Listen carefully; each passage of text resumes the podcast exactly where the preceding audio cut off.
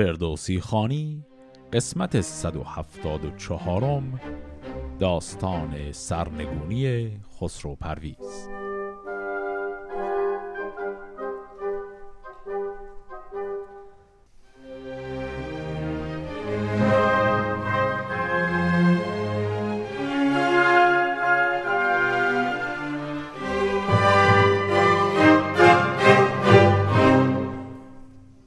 قسمت قبل با شرح بزرگی خسرو پرویز تمام شد و دیدیم که در همون انتهای قسمت قبل هم ذکر خیلی مختصری از مرگ خسرو پرویز شد. حالا اینجا می‌خوایم داستان سرنگونی خسرو پرویز از پادشاهی رو با هم شروع کنیم. بدان نام ور تخت و جای مهی بزرگی و دیهیم شاهنشهی جهاندار هم داستانی نکرد. از ایران و نیران برآورد. گرد چنان دادگر شاه بیداد گشت به بیدادی کهتران شاد گشت. بیامد فرخزاد آزرمگان دو جمروی با زیر دستان ژکان. ز هر کس همی خواسته بستدی همی این بران آن بر این برزدی به نفرین شدن آفرین های پیش. که چون گرگ بیدادگر گشت میش. بیا راست بر خیشتن رنج نو نکرد آرزو جز همه گنج نو. چو بینان و بی آب و بی تن شدند از ایران سوی شهر دشمن شدند. هر آن کس که از آن بدتری یافت بهر همی دود نفرین برآمد شهر. یکی بیهنر بود نامش گراز. که از او یافتی خواب آرام و ناز که بودی همیشه نگهبان روم. یکی دیو سر بود بیداد شوم. چو شد شاه باداد بیدادگر از ایران نخستو بپیچید سر. دگر زاد فرخ که نامی بودی به نزدیک خسرو گرامی بودی نیارست رفتن کسی نزد شاه مگر زاد فرخ بودی بارخواه. شاه را چون پرآمد قفیز دل زاد فرخ تبه گشت نیز یکی گشت با سال خورد گراز ز کشور به کشور به پی و استراز گراز سپه بود یکی نامه کرد به قیصر ورا نیز بدکامه کرد. بدو گفت برخیز و ایران بگیر. نخستین من آیم تو را دستگیر. چنان نامه برخاند قیصر سپاه فراز آورید از پی رزمگاه چون آگاه شد زان سخن شهریار همی داشت آن کار دشخار خار. بدانست کان هست کار گراز که گفته است با قیصر رزم ساز. بدانش بسی خواند و او چاره جست همی داشت آن نامه شاه سست. ز پرویز ترسان بودن بد نشان ز درگاه او همز گردن کشان شهنشاه بنشست با مهتران هر آن کس که بودند از ایران سران از اندیشه پاک دل را بشست فراوان ز هر گونه ای چاره جست. چون اندیشه روشن آمد فراز که نام بنبشت سوی گراز. که از تو پسندیدم این کار کرد ستودم تو را پیش مردان مرد. ذکردارها برفزودی فریب سر قیصر آوردی در نشیب. چون این نام آرند نزدیک تو پرندیشه کن رای باریک تو. همی باش تا من به جنبم ز جای تو با لشکر خیش بگذار پای. چو زین روی و زان روی باشد سپاه شود در سخن رای قیصر تباه.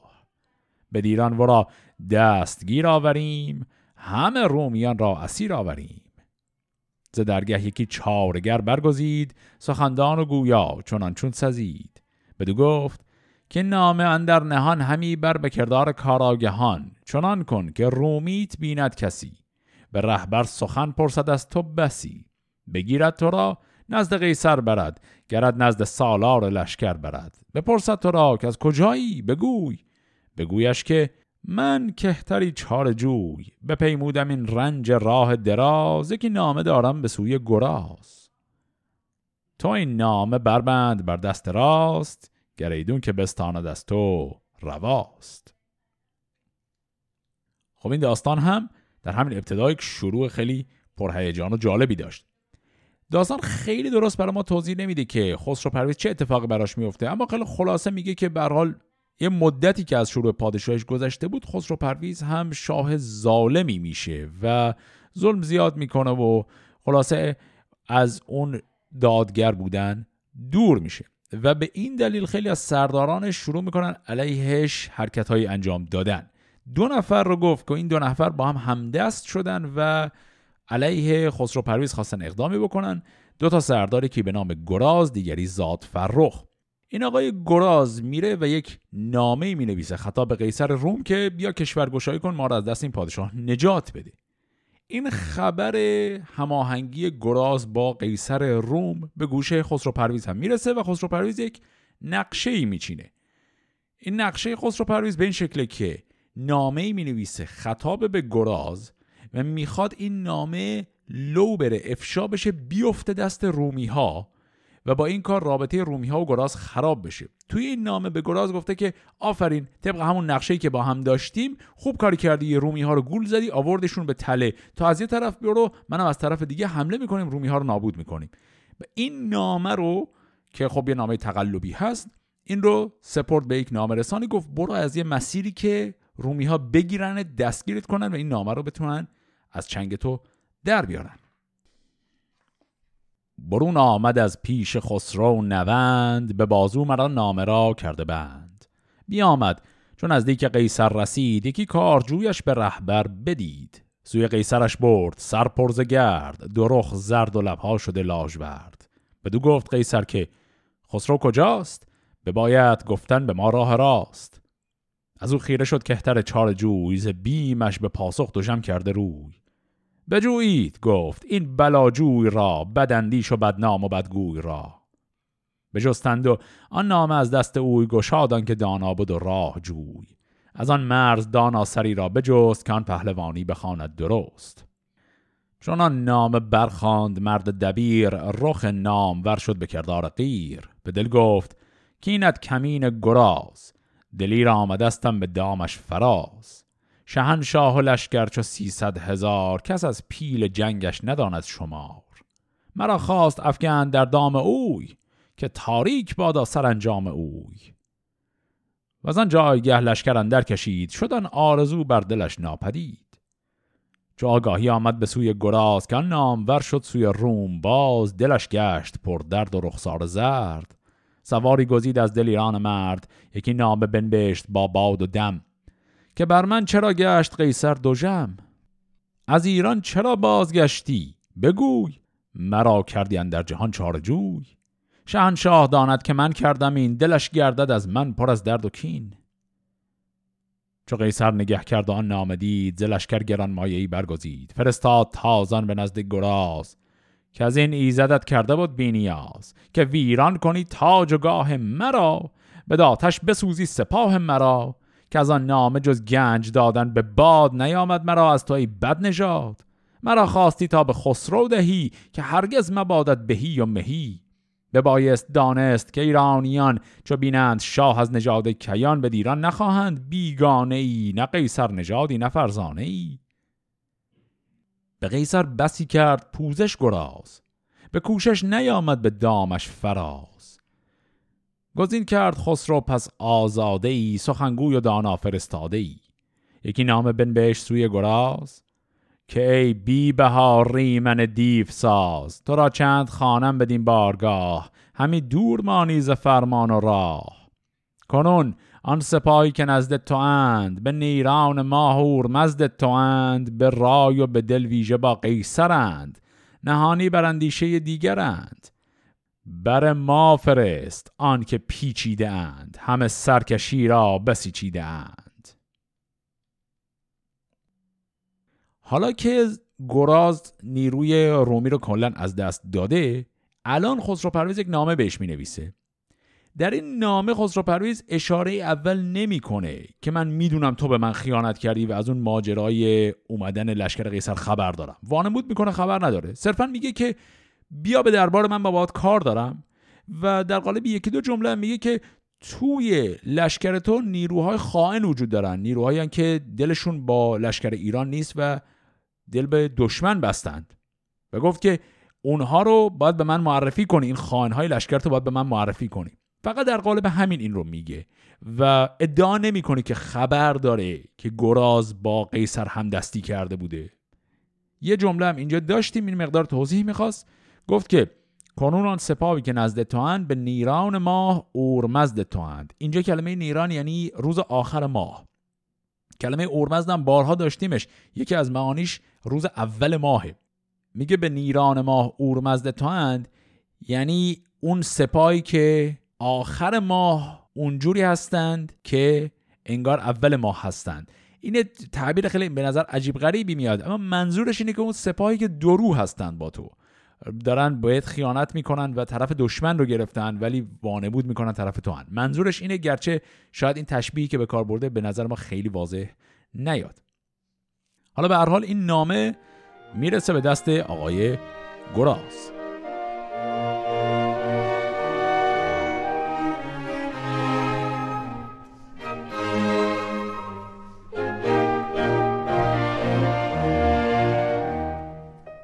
چون این نامه آمد به نزد گراز پراندیشه شد کهتر دیرساز. گزین کرد از آن نامداران سوار از ایران و ایران ده و دو هزار. بدان مهتران گفت یک دل شوید. سخن گفتن هر کسی مشنوید. بباشید یک چند از این روی آب مگیرید یک سر به رفتن شتاب. چو هم پشت باشید اگر هم زبان تن کوه برکندن از بن توان.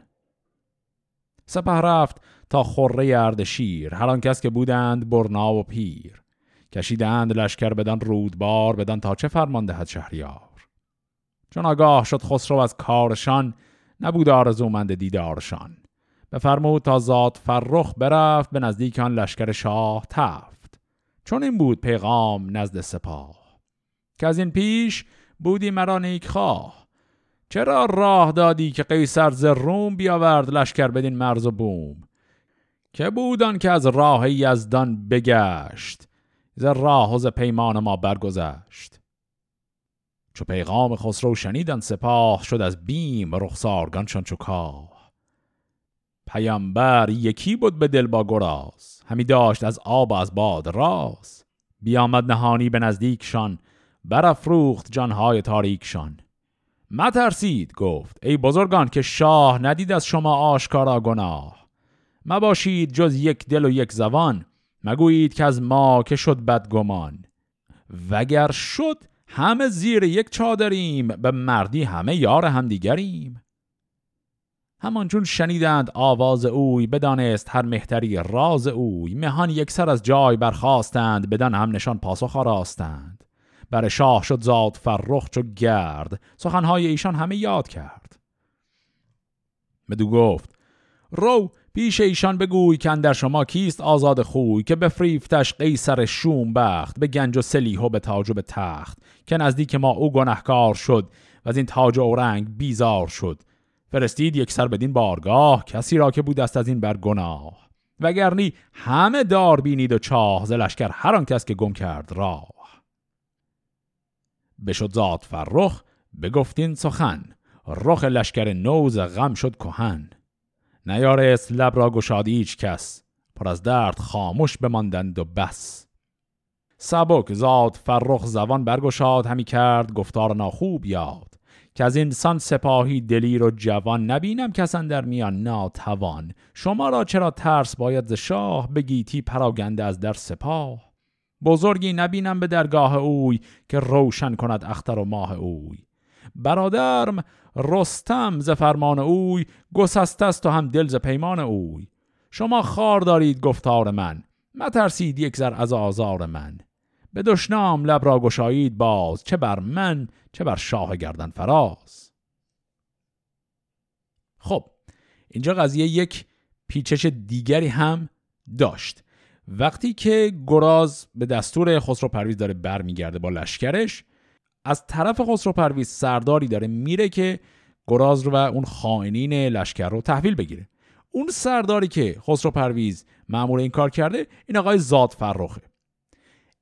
چیزی که خسرو پرویز نمی‌دونه اینی که زاد فرخ هم با گراز همدست بود. یعنی خسرو پرویز از یه بخش از این توطعه خبر داشت و با اون زیرکی و زرنگی خودشون رو خونسا کرد. اما حالا خود اون توطعه یه درجه دیگری هم داشت که الان داره به خسرو پرویز رو دست می‌زنه. اونم این که ذات فرخی هم که او انقدر بهش اعتماد داره به گراز و دیگران پیوسته و جزو کسانیه که علیه شاه توطعه می‌کنن. این آقای زاد فرخ اسمش یکی دو بار دیگه هم حالا جای دیگه کتاب هم به شکل فرخزاد میاد. این ور اونور میشه این فرخزاد یا زاد فرخ اگر شنیدید جفتش یه نفره. بعد دیدیم که زاد فرخ وقتی رفت خطاب به گراز و دیگر سرداران اون لشکر گفت که نگران نباشید. من این پیغام شاه رو به شما میدم ولی ما با همیم. توی این توطعه توی این جریان با همیم. شما لازم نیست تحت ترس شاه کسی از لشکر خودتون رو افشا کنید و بسپارید به انتقام خسرو پرویز. در نهایت هم برای اینکه خیال همه رو راحت کنه گفت من برادرم هم یکی از سرداران خسرو پرویزه و او هم دیگه از دست خسرو پرویز به سطوح آمده و او هم عملا به ما پیوسته. نام این برادر هم بود رستم. برای کسانی که با پایان شاهنامه آشنا هستن احتمالا رستم فرخزاد رو زیاد ممکنه اسمش رو شنیده باشن. رستم فرخزاد سردار بزرگی که حالا چند قسمت دیگه به پایان کتاب که برسیم می‌بینیم حرفهاشو. اینجا برای اولین بار این آقای رستم معرفی شده. این رستم فرخزادی نکته رو من در حاشیه فقط بگم. در خیلی از متون دیگر تاریخی که بعد از اسلام داریم رستم پسر فرخزاد معرفی شده. و به همین دلیل هم در خیلی از متون میگیمش رستم فرخزاد این رستمی که پسر فرخزاده. در شاهنامه رستم برادر فرخزاد معرفی شده. پس اگر اینو اینجا شنیدید و با اون چیزی که جاهای دیگری ممکنه شنیده یا خونده باشید یه مقدار فرق می‌کنه دلیلش به این شکله. خلاصه که حالا این آقای رستم برادرش فرخزاد و اون طرف سرداری به نام گراز اینا همه جز سردارانی هستند که علیه خسرو پرویز می‌خوان اقدام کنن هر آن کس که بشنید از او این سخن بدانست کان بخت نو شد کهن. همه یک سر از جای برخواستند به دشنام لبها بیاراستند.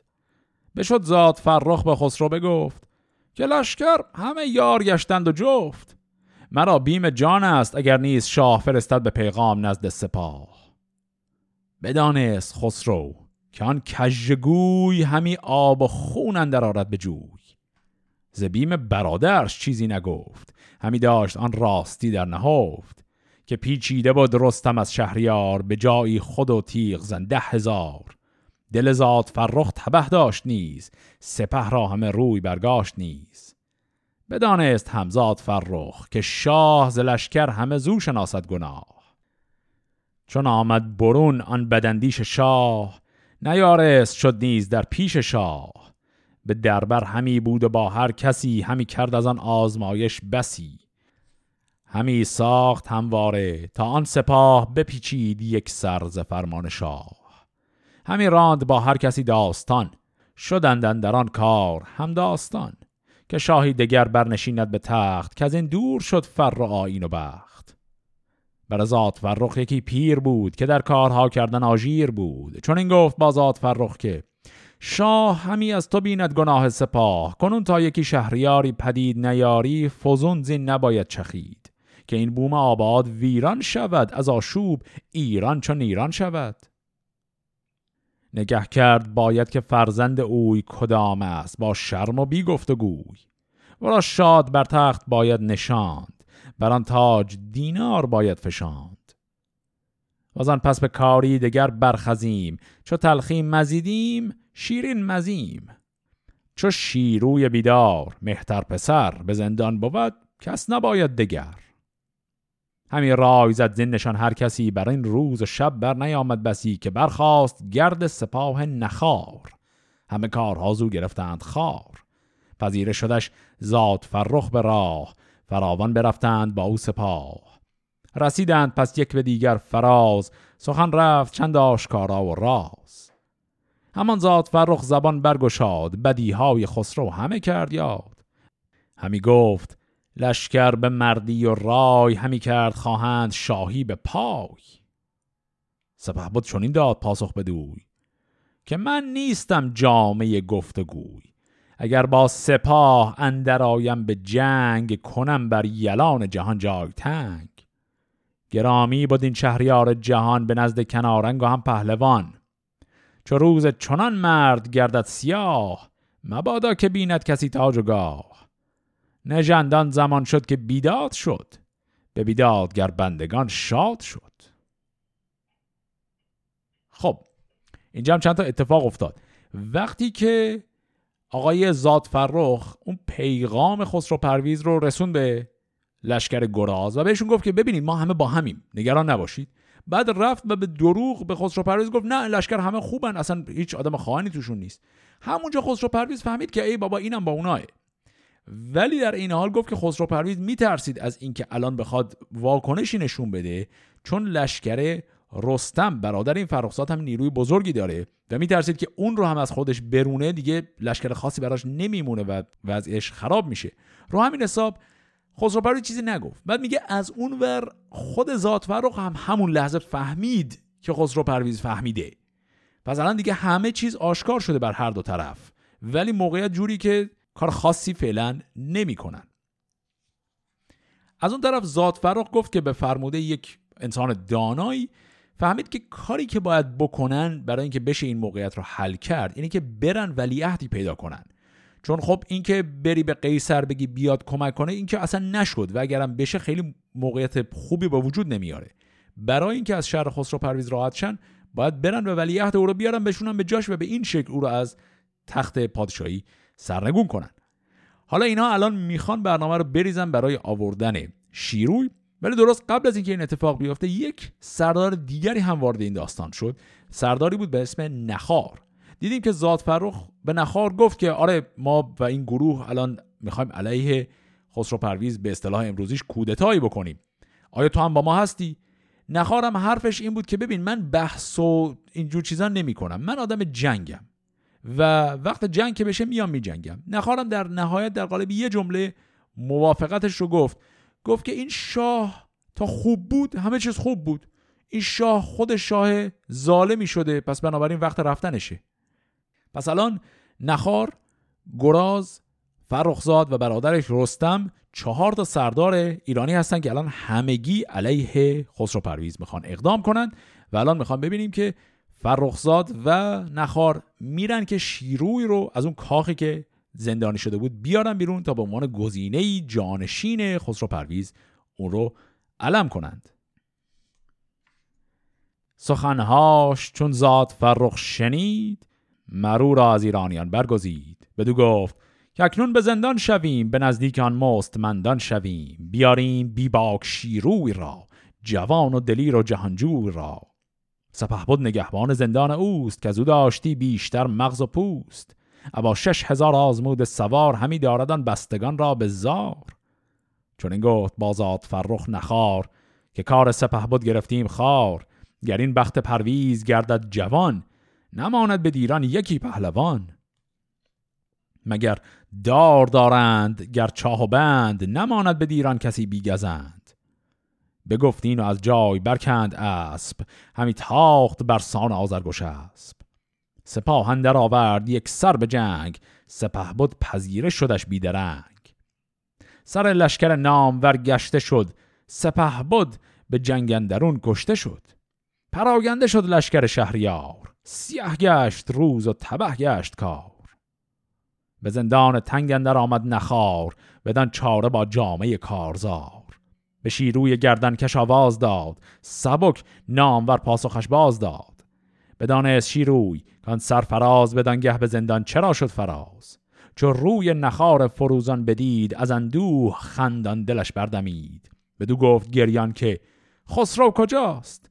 رها کردن ما نکار شماست.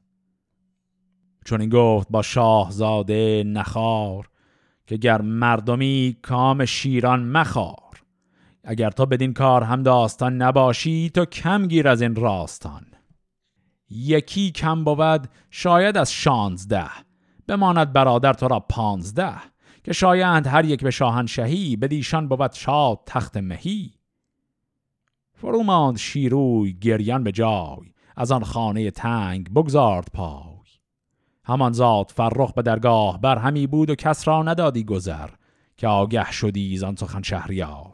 به درگاه بر بود یک پرده دار. پس اینجا مرحله بعدی کودتا هم پیش رفت. کاری که کردن این بود که نخار و زاد فروغ به هم گفتن که خب ما میریم و شیروی رو از زندان در میاریم برای همین جانشینی. بعد گفتن که اون کاخی که شیروی و تمام اون خواهر برادراش همه درش اسیر هستن یه لشکر عظیمی فقط نگهبان اون هستن و خسرو پرویز خیلی از اون کاخ حفاظت می‌کنه. بنابراین نخار با یک لشکر آماده رفت و اونجا جنگی شد. اون گروه نگهبانان و این لشکر نخار با هم جنگیدند لشکر نخار پیروز شد و در این زندان رو باز کردن رفتند که شیروی رو بیارن. اینجا میگه شیروی شستش خبردار شد که قضیه چیه. گفت که شماها برای چی اومدید من رو آزاد کنید؟ معلومه یه نقشه یه بلای چیزی می‌خواد سر کسی در بیارید. و اینا بهش گفتن که ببین تو یا با ما میای یا ما تو رو همینجا می‌کشیم یکی از همین خواهر برادرات رو می‌کنیم. نفر بعدی برای جانشینی پادشاه. تو اینجا صرفا یه مهره هستی که باید بازی بشی توی این قضیه کودتا. و به این شکل آقای شیروی هم میپذیره. بعد از اون طرف وقتی نخار رفته که شیروی رو بیاره از اون ور ذات فرخ گفت که عملا خسرو پرویز رو کاملا به اصطلاح امروزیش ایزوله کرده. یعنی رفته جلوی در به عنوان در مقامی مثل سالار بار و هیچ کس رو نمی‌ذاره بیاد پیش خسرو پرویز. با این کار می‌خواد کاری کنه خسرو پرویز اصلا خبردار نشه که اینا دارن چه برنامه ای میریزن تا این کودتا واقعا شکل بگیره. بعد از اون طرف زاد فرخ وقتی که نخار داره میره شیروی رو بیاره خودش رو در مقام سالار بار گذاشته جلوی قصر خسرو پرویز تا کاری کنه هیچ پیغامی به خسرو پرویز نرسه. هیچ کس نتونه بیاد او رو ببینه چون با این کار کاملا می‌خواد خسرو پرویز رو بی اطلاع نگه داره. از نقشه‌ای که داره پیش میره تا بتونن این کودتا رو به شکل خوبی به ثمر برسونن.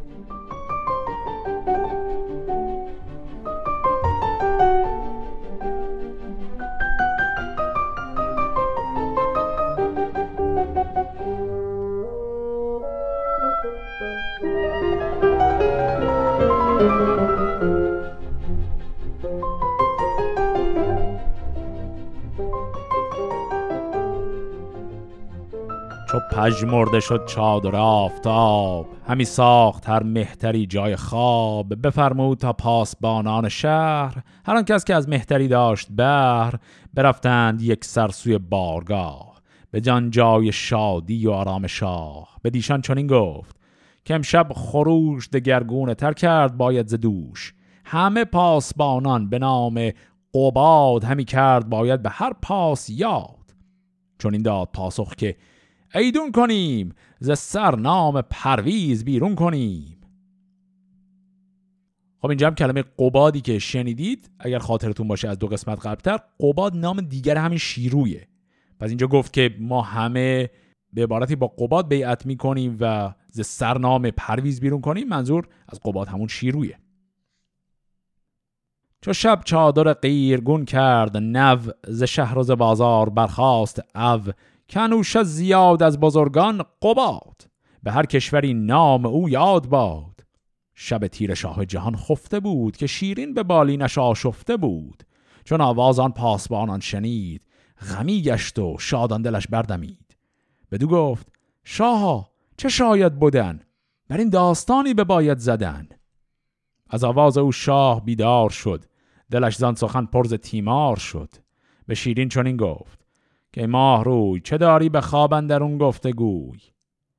چون این گفت شیرین که بکشای گوش خروشیدن پاسبانان نیوش.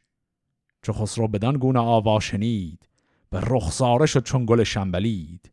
چون این گفت که از شب گذشته سپاس بیابید گفتار اخترشناس که این بدکنش چون ز مادر بزاد نهانی ورا نام کردم قباد به داواز شیروی گفتم همی دگر نامش اندر نهفتم همی.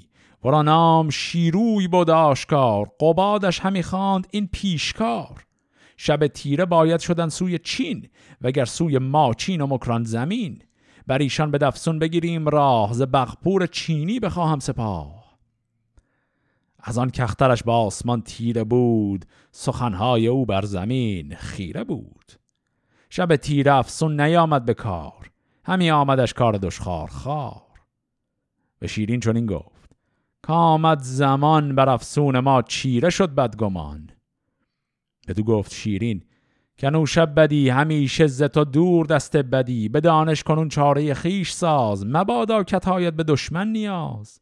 چو روشن شود دشمن چار جوی نهد بیگمان سوی این کاخ روی.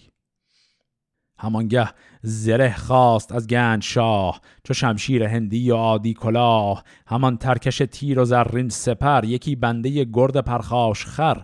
شب تیرگون اندر آمد به باغ بدانگه که برخیزد از خواب راغ.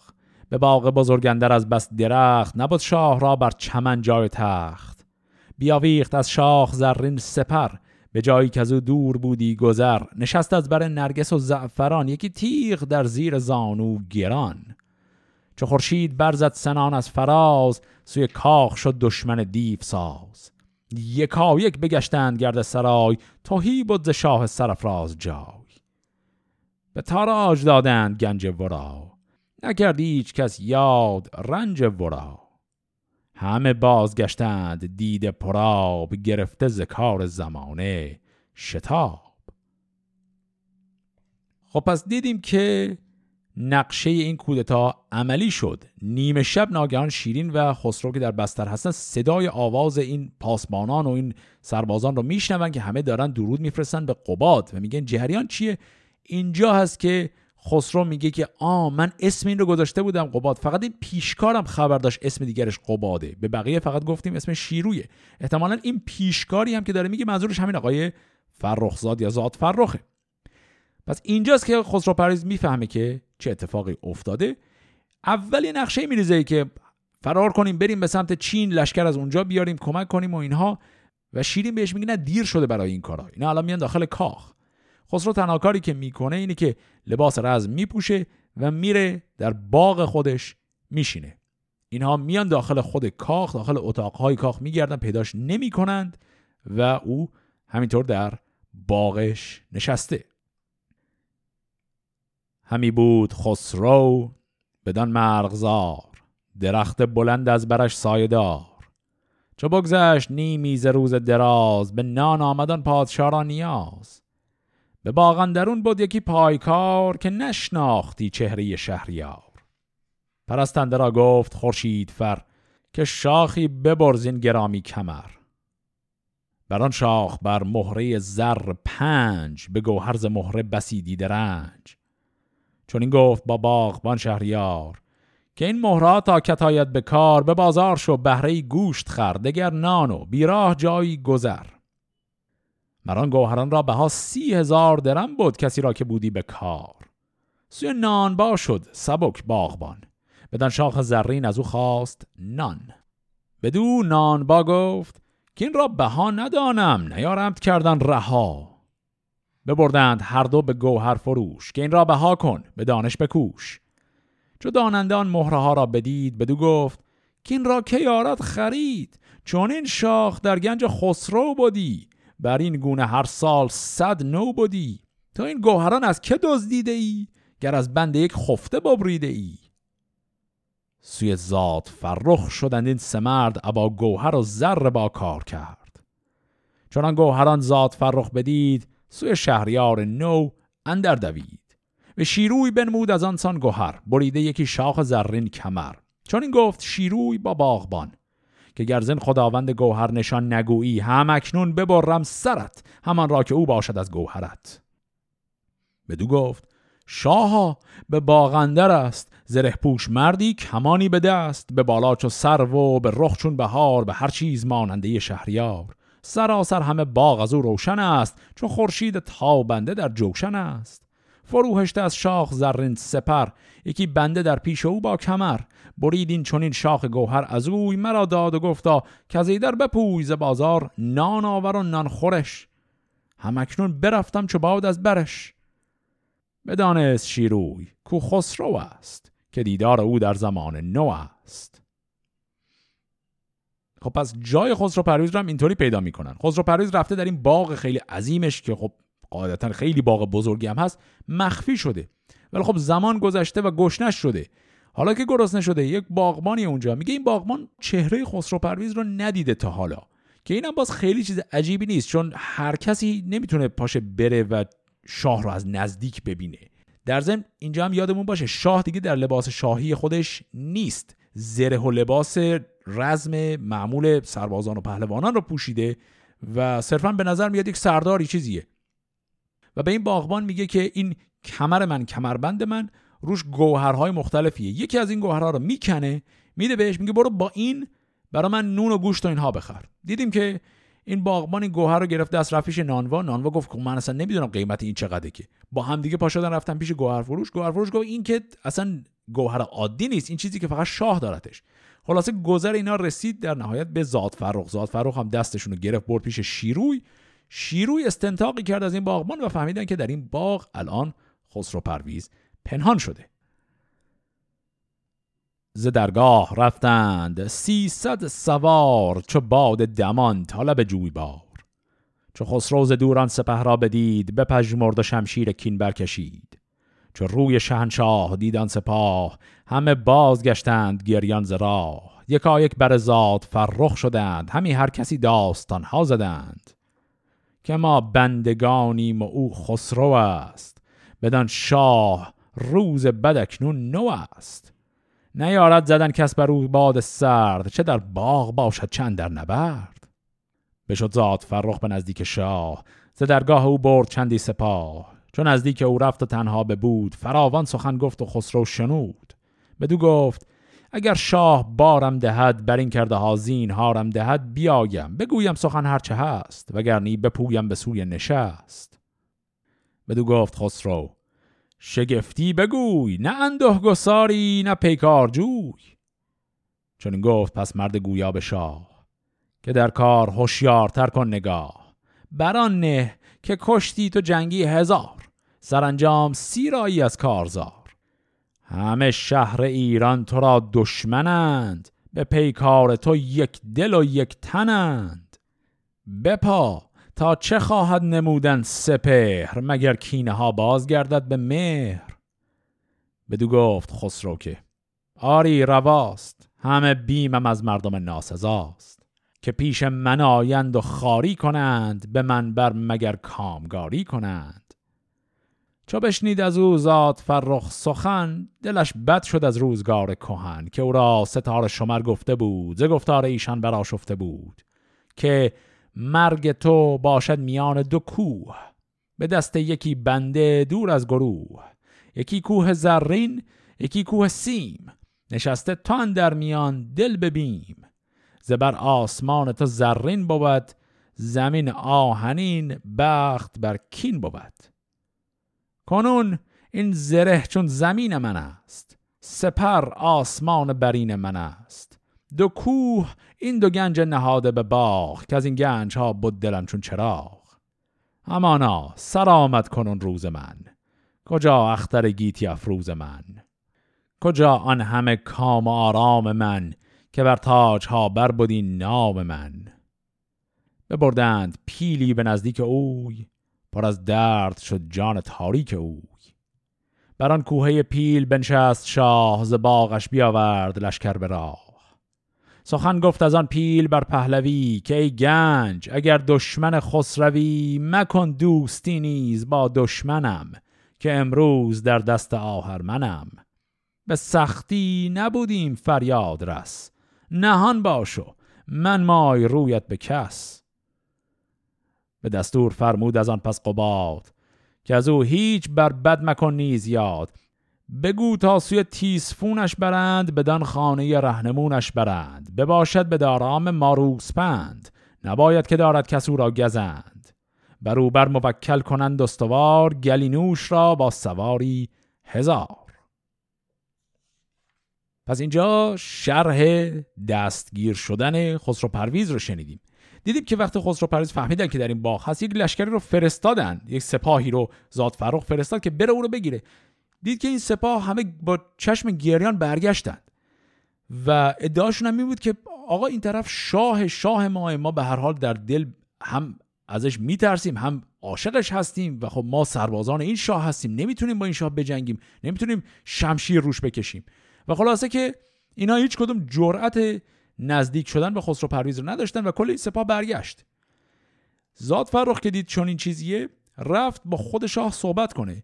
بهش گفت که با حالت لحن خیلی چاپلوسانه ای همینو گفت. گفت که ببین الان کل کشور علیه تو قیام کردن.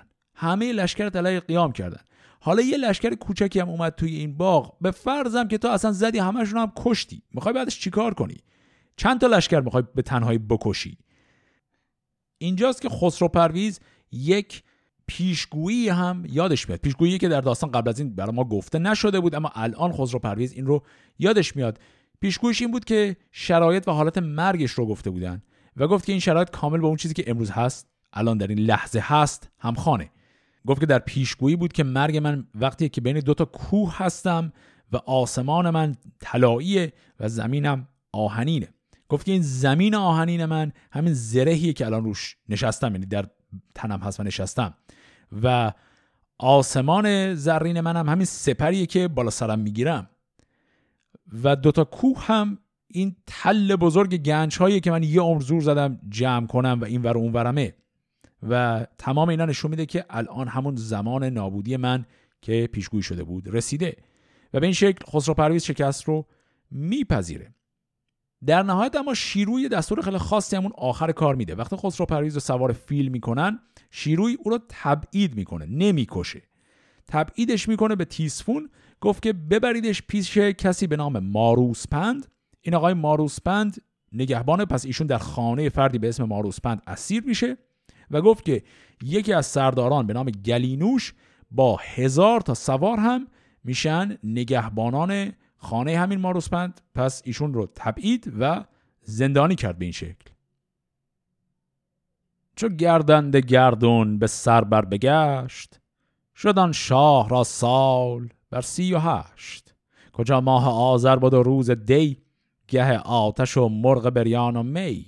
قباد آمد و تاج بر سر نهاد. به درام بر تخت بنشست شاد. از ایران برو کرد بیعت سپاه. درم داد از گنج یک سال شاه. نبود زندگانیش جز هفت ماه. تو خواهیش ناچیز خان خواه شاه. چون این است. رسم سرای جفا. نباید که از او چشم داری وفا. خب این ابیاتی که خوندیم آخرین ابیات داستان پادشاهی خسرو پرویز بود می‌خوایم وارد داستان پادشاهی شیروی شیم ولی تو همین ابیات نهایی هم اطلاعات خیلی مهم و جالبی رو تعبیه کرده بود داستان. اول به ما گفت که کل دوران پادشاهی خسرو پرویز در نهایت 38 سال طول کشید و در ماه آذر ایشون از شاه خل شد. بعد از اونور گفت قباد یا همون شیروی اومد تاج بر سر گذاشت اما شیروی هفت ماه دیگه بیشتر زنده نیست. ایشون هفت ماه کل دوره پادشاهیشه. پس با گفتن این نکته که آخر سر شیروی هم قراره چه بلایی بیاد حالا می‌خوایم داستان پادشاهی شیروی رو شروع کنیم. یه بخش کوچکی از داستان پادشاهی شیروی رو در این قسمت شروع کنیم. بقیهش رو بذاریم برای قسمت بعدی.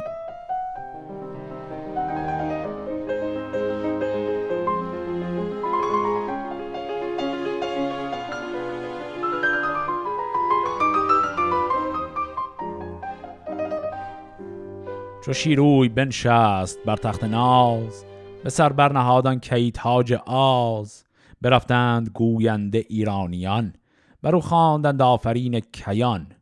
چنان هم که یزدان تو را داد تاج نشستن به دارام بر تخت آج. بماناد گیتی به فرزند تو چنین هم به خیشان و پیوند تو.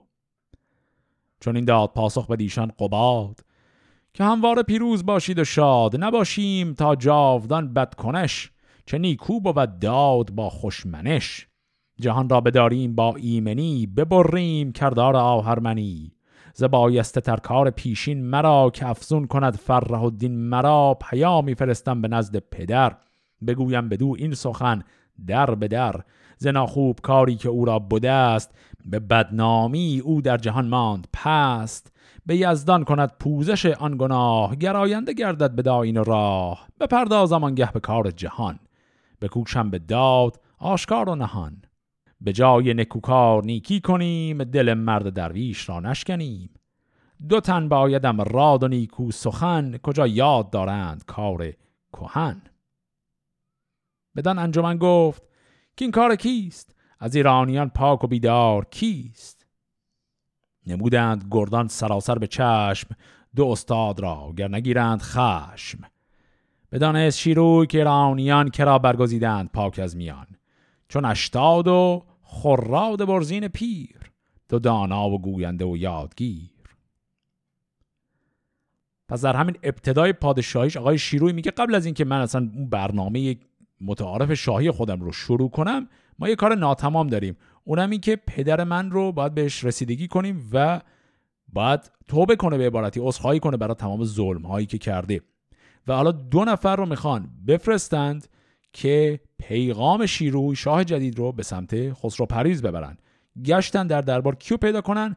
اشتاد و خراد برزین. این اشتاد اسمش بار اولی اومده جدید اما خراد برزین که دیگه معرف حضورتون هست در دربار خسرو پرویز قبلا خیلی کارا کرده بود. به دیشان چنین گفت که بخردان جهان دیده و کار کرده ردان. مدارید کار جهان را به رنج که از رنج یابد سرفراز گنج. دو داننده بیکام برخواستند پر از آب مژگان بیاراستند. چو خراد برزین و شسب به فرمان نشستند هر دو بر اسب. بدیشان چنین گفت که از دل کنون بباید گرفتن ره تیسفون پیامی بری نزد فرخ پدر. سخن یادگیری همه در به در. بگویی که ما را نبود زین گناه نه ایرانیان را بود این دستگاه که پادفره ایزدی یافتی چون از نیکوی روی برتافتی. یکی آنکه ناباک خون پدر نریزد ز بن پاک زاد پسر. نباشد همان نیز هم داستان که پیشش کسی گوید این داستان. دگران که گیتی پر از گنج توست رسیده به هر کشوری رنج توست. نبودی بدین نیز هم داستان پر از درد کردی دل راستان. سه دیگر که چندان دلیر و سوار که بودند در ایران همه نامدار نبودند. شادان ز فرزند خیش ز بوم و بر و پاک پیوند خیش یکی سوی چین بود یکی سوی روم. پراگنده گشته به هر مرز و بوم. نگران که قیصر به جای تو کرد هر گونه از تو چه تیمار خرد سپه داد و دختر تو را داد نیز. همان گنج و با گنج بسیار چیز. همی خواست دار مسیحا به روم. بدان تا شود تازان مرز و بوم. به گنج تو از دار عیسی چه سود که قیصر به چوبی همی شاد بود؟ ز بیچارگان خواسته بستدی ز نفرین به روی تو آمد بدی. ز یزدان شناس این که آمد پیش برندیش از آن زشت کردار خیش بدان بود که از این بد بهانه منم سخن را نخست آستان منم. به یزدان که از من نبود این گناه نجستم که ویران شود گاه شاه. کنون پوزش این همه بازجوی بدین نامداران ایران بگوی. زهر بد که کردی به یزدان گرای کجا هست بر نیکوی رهنمای؟ مگر مرتو را او بود دستگیر بدین رنج هایی که بودت گزیر؟ دگران که فرزند بود دو هشت شب و روز ایشان به زندان گذشت. به دربر کسی ایمن از تو نخفت ز بیم تو بگذاشتندی نهفت. از اینی که شنیدیم پیغام شیروی بود خطاب به پدر که الان سپورت به این دو نفر یعنی اشتاد و خراد برزین. البته اسم این آقای اشتاد یه بار کمی جلوتر اشتا گشسب هم اومد. پس این اشتا گشسب و اشتاد هر دو یه نفرن. این پیغامی که شیروی گفت و یه مرور مختصری بکنیم اصل کارش رو در قسمت بعد داریم. شیروی چه گناههایی چه جرمهایی رو به پدرش نسبت داد؟ اصلا کلا این جریان چیه؟ برای چی یهو گیر دادن که خسرو پرویز ظالم شده؟ وقتی این گناه ها رو فرست کنه و ببینیم متوجه میشیم که واقعا خسرو پرویز خیلی کار خاصی هم نکرده یا حداقل خیلی کار عجیب غریبی نکرده. صرفا داستان از یه جای به بعد تصمیم گرفته که ایشون ظالم شده دیگه. یه تعدادی از اتهامایی که بهش زدن مال خیلی وقت پیشه. مثلا یکیش گفت که همون جریان خون پدر ریختن همون جریان کشتن هرمزد اینکه تو هم در کشتن هرمزد همدست بودی و پسر نباید پدرش رو بکشه. که خب ماجرای اون رو قشنگ می‌دونستیم چیه و کلا قائلش تمام شده بود خیلی وقت پیش. بعد هم دیدیم که این ماجرا رو گفت که گیتی رو پر از گنج کردی ولی از اون طرف به کل کشور این گنج ها رو بذل و بخشش نمی‌کنی و سرتاسر سر کشور پر از رنج و سختیه. که اینا باز خیلی اتهام کلیه معلوم نیست دقیقا چه کار کرده. بعدم دیگه رسید این قضیه به قیصر. اون ماجرایی داشتیم که در موقع تولد شیروی. قیصر گفته بود اون صلیب مسیح رو به من بده. خسرو پرویزم گفته بود نمیدم. شیروی این رو هم به عنوان یکی از جرم‌های خسرو پرویز عنوان می‌کنه. میگه این قیصر حالا یه تیکه چوب ازت می‌خواست. ندادی بهش و باعث شدی رابطه ما خراب شه.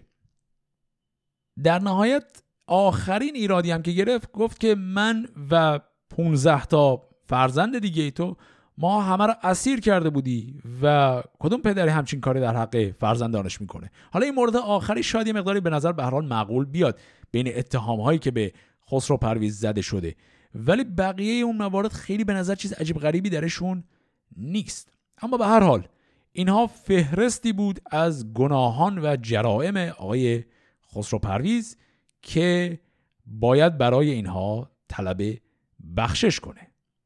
حالا رسیدن این پیغام به خسرو پرویز و جوابی که خسرو پرویز میده رو در قسمت هفته آینده با هم دنبال می‌کنیم. فعلا خدا نگهدار.